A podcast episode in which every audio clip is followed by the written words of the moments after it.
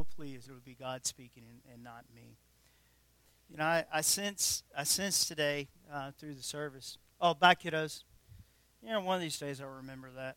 If it makes you feel any better, the last couple of churches that I pastored, I always forgot the kids' sermon too. So it's a pattern. I noticed today, um, I sense today,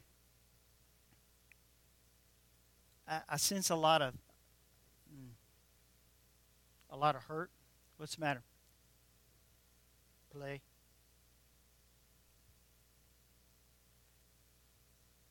I sense a, I sense a lot of struggle.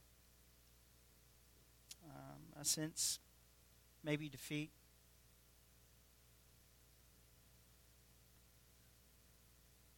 Sometimes when you come into a service, um, you, you come in with with expectations, I guess. You come in. Um, it, some people come in, they, they just kind of going through the motions and they're here and they're looking for the 12 o'clock hour and then they're out of here. Some people come in and, and they really don't know what they're seeking. Uh, sometimes they come in and, and maybe they're here because the wife dragged them in, or maybe they're here, um, you know, because they feel like they have to be here. Sometimes folks come in and, and they really hurt and they're really looking for answers.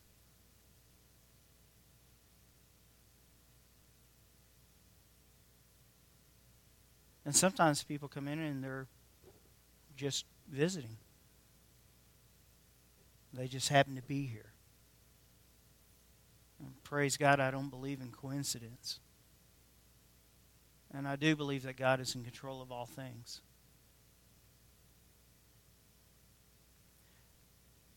The biggest struggles that I've had over the last couple of weeks is is learning to completely surrender to Christ again. Completely surrender. Learning to stop trying to be perfect because I, I see my own faults. Um, you know, yeah, it's, it's a German thing, I guess you know, I, I can be very critical of, of people. Even when I don't want to be, I can be very critical of people. And that's not good.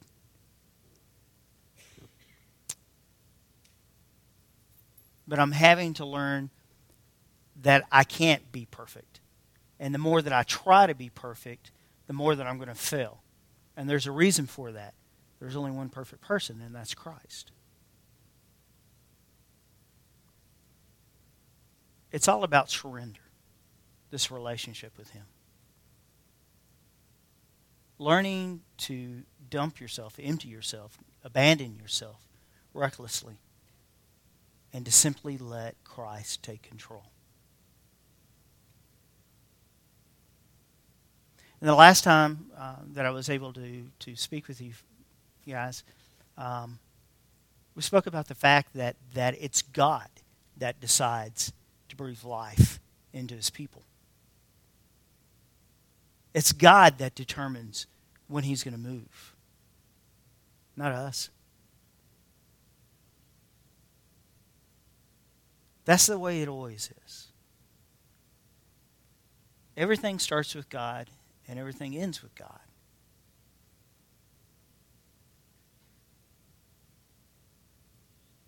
It's a constant game of pursuit chase. It's a never ending circle. God moves in our hearts and we seek after Him. And He hides. It's like a giant game of hide and seek. He wants us to seek Him. And I'm not talking about just, mm, you know, calling Him up, finding out where His location is. I, am talking about actually seeking Him. Earnestly, hard. When you can't hear Him, when you can't see Him, He wants you to look. That's where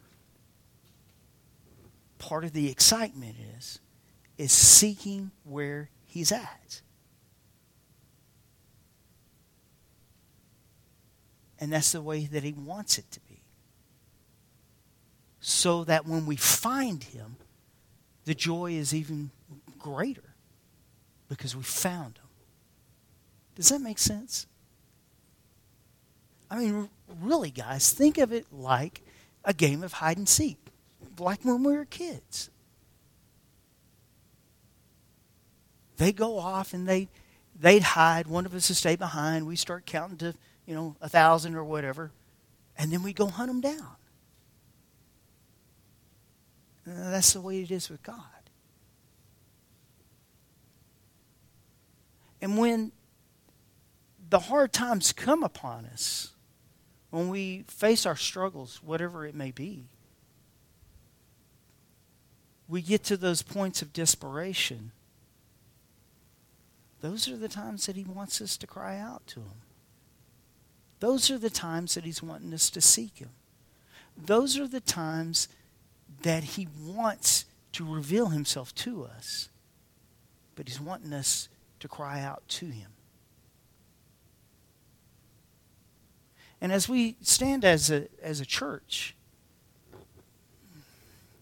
and we look for direction, what I want to encourage you today is that I want you to throw out everything you think you know about church. Throw out what you think about you, what you know about church leadership. Throw out what you think you know about having committees. Throw out what you think about anything about direction. And I encourage you to go to the first spot, and that's to seek God.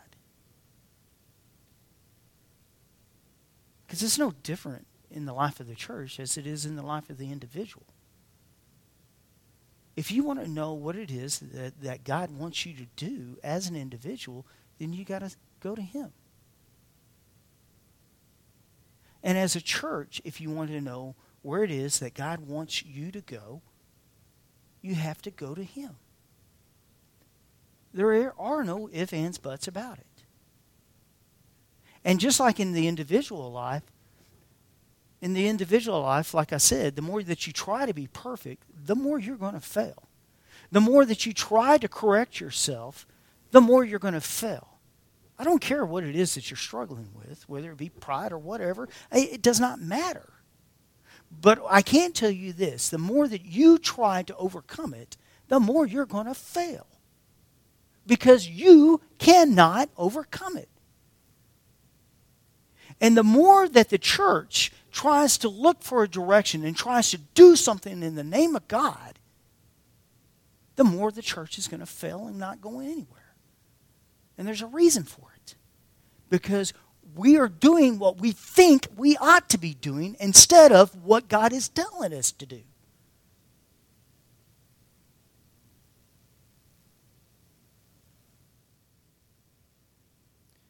A few months back, there was a young man that was applying to the department.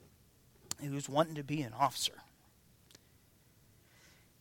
And in the process of interviewing him, I got he was asking to go on right along with us and whatnot. And as I sat down and, and was interviewing him and whatnot, it came out that he was making traffic stops on his own, in his own car. Now, outside of that being against the law,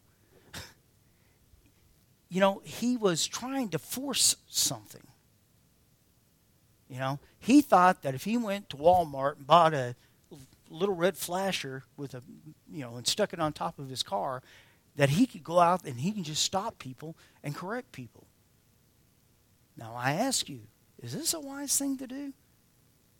Well, no. And no, he didn't make it through the process.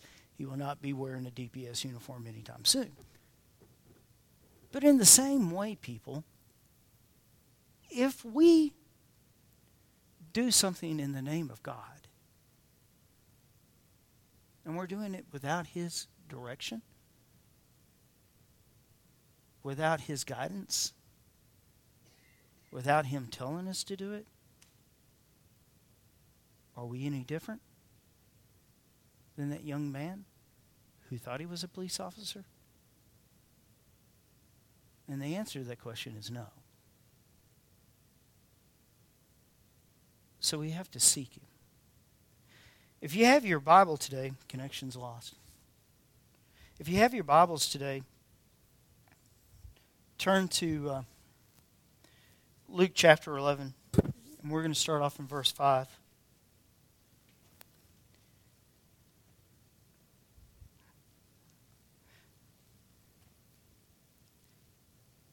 Ah, the wonders of technic- technical things.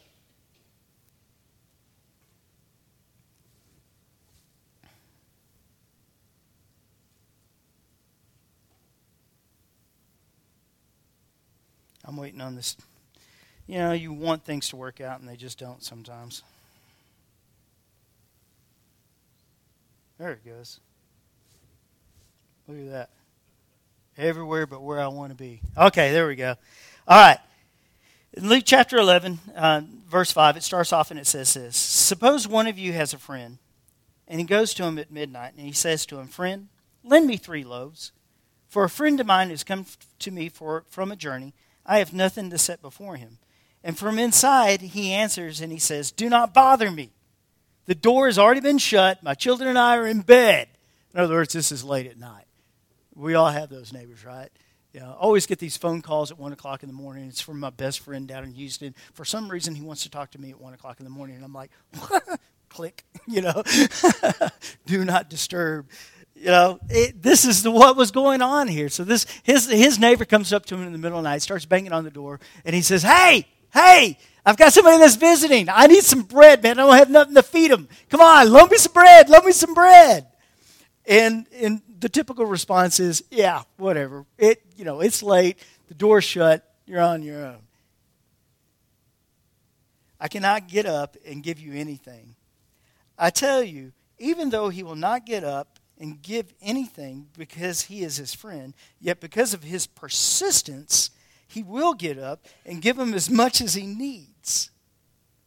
In other words, if the neighbor just keeps banging and keeps banging in, in, in an effort to shut him up, we'll not even give him the bread, we'll give him the refrigerator. Just go away. So I say to you, ask, and it will be given to you. Seek, and you will find. Knock, and it will be opened to you. For everyone who asks receives, and he who seeks finds, and to him who knocks it will be opened. Now suppose one of you fathers is asked by the son for a fish. He will not give him a steak instead of a fish, will he? Or if he asks for an egg, he will not give him a scorpion, will he? If the, the, you then, being evil, know how to give good gifts to your children, how much more will our Heavenly Father give the Holy Spirit to those who ask Him? This is the verse I want to key in on. So I say to you, ask. Keep on asking, and it shall be given to you. Seek. Keep on seeking. You shall find. Knock. Keep on knocking. The door will be open to you. For everyone who asks and keeps on asking receives and he who seeks and keeps on seeking finds. To him who knocks and keeps on knocking, the door will be opened. So, this is it in a nutshell, guys. If you're wanting to know what direction you, you're needing to go with your life and what direction that the church is needing to go, the first thing you got to do is ask.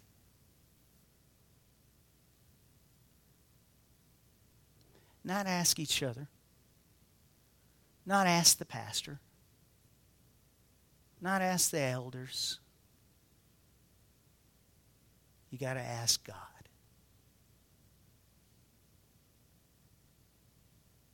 And you can't ask as an individual. That's what a church is. A church isn't a body. A church isn't a gathering place. A church is a body of believers unified together by the Holy Spirit. We're one. And so, if the church wants to know what direction it is that the church should go, the church needs to come together as one and they need to ask.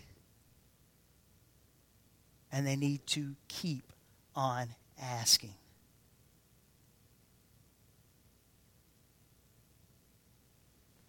The second thing that we have to do is that we have to seek. We have to seek God. Not what, not what we think of God, and not what we think we know of God. We need to seek God.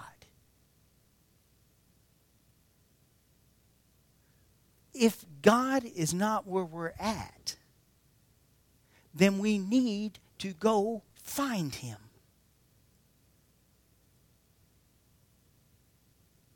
always love it when I get stuck out in the middle of nowhere, making one of my infamous trips to Austin. Some bonehead pulls out in front of me and they, they do some crazy thing, and there's nobody else around. And lo and behold, there I am in a black and white and in uniform. Nobody else is going to do it, and so I've got to do it. And I'll stop them. And then the question comes where am I? I'm about to write this guy a ticket or I'm about to have to make an arrest, and I don't even have a clue as to where I'm at. So the first thing that I do is I get on the radio and I call dispatch and I ask them, Where am I? And then the next question, after they tell me where I'm at, because they can find me on GPS, the next question that I have for them is, Whose court is this going to? I don't even know what county I'm in. Can you tell me where the jail is? When we seek after God and we don't know where He's at, then we got to go find Him. If you sit around and you wait for God to come to you, you're going to be waiting a long time. You've got to seek Him. And you got to keep on seeking. You can't quit. You can't do this for a week and say, ah, well, God's not answering, and then stop. You have to keep on seeking. And you don't do anything until God responds.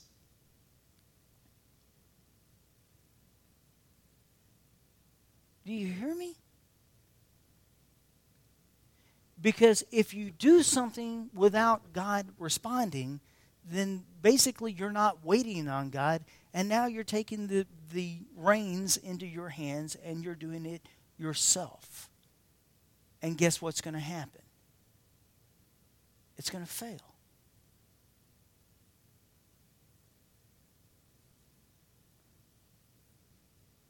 Lastly, we got to knock.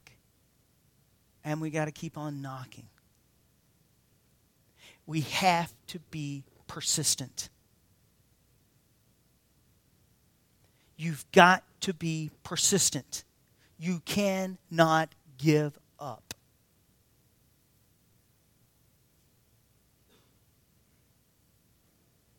I went down this week on Friday, as a matter of fact. I was in Austin. I was there for the uh, the recruitment academy uh, graduation.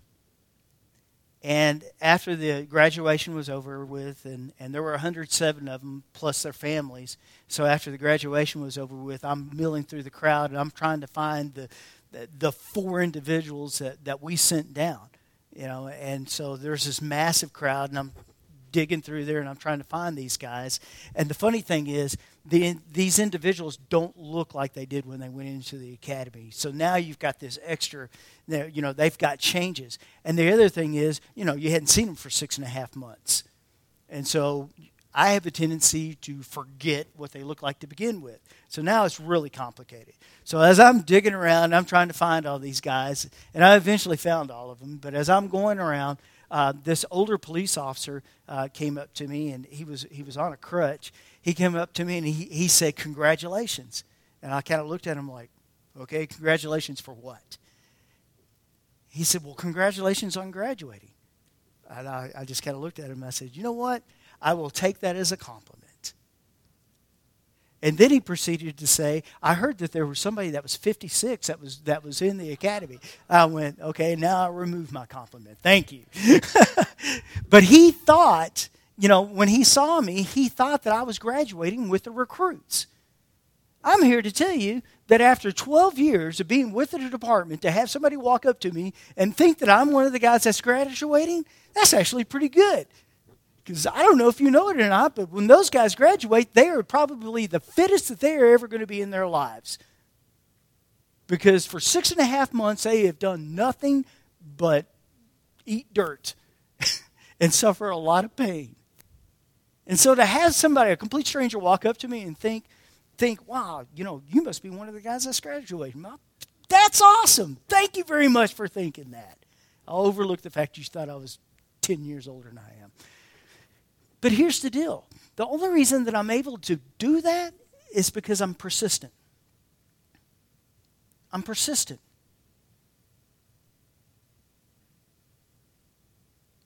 Every day, every day I get up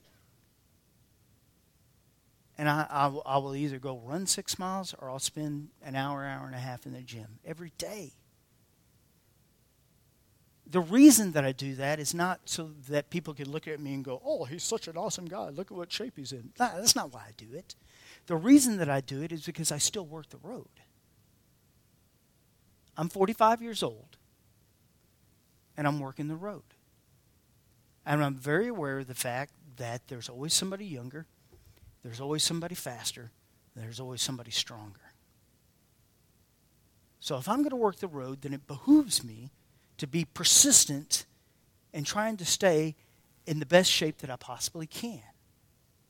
Now, this gets more difficult as you get older. I've had a blown knee. I don't know if y'all can see my foot. I have to have my foot taped up everywhere I go. When I run, I have a hamstring thing that goes around my leg because I, have a tendency to blow my hamstring. And I take more ibuprofen than probably anybody alive. I have to. But as long as I wear this uniform, not this one, as long as I wear that uniform, and as long as I drive that car, and as long as I'm working that road, I'm going to be persistent in trying to be in the best shape that I can possibly be. Church, we have to be persistent in our seeking. And we can't give up. And when we do give up, then there needs to be somebody there beside us that tells us, don't give up.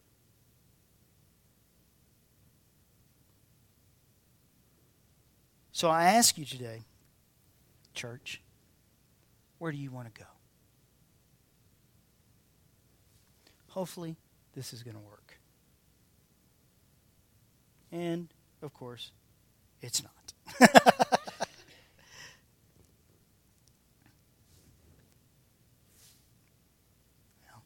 Let's close with a word of prayer. Father, we thank you for this day. We thank you for all that you give and all that you do. And I lift this church before you, Father. I lift us up as a church and as individuals.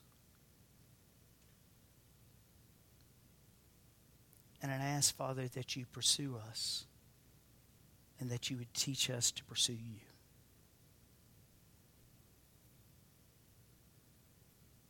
Help us ask, seek, and knock. Thank you for all you do for us, Father. We ask these things humbly in the name of Christ. Amen.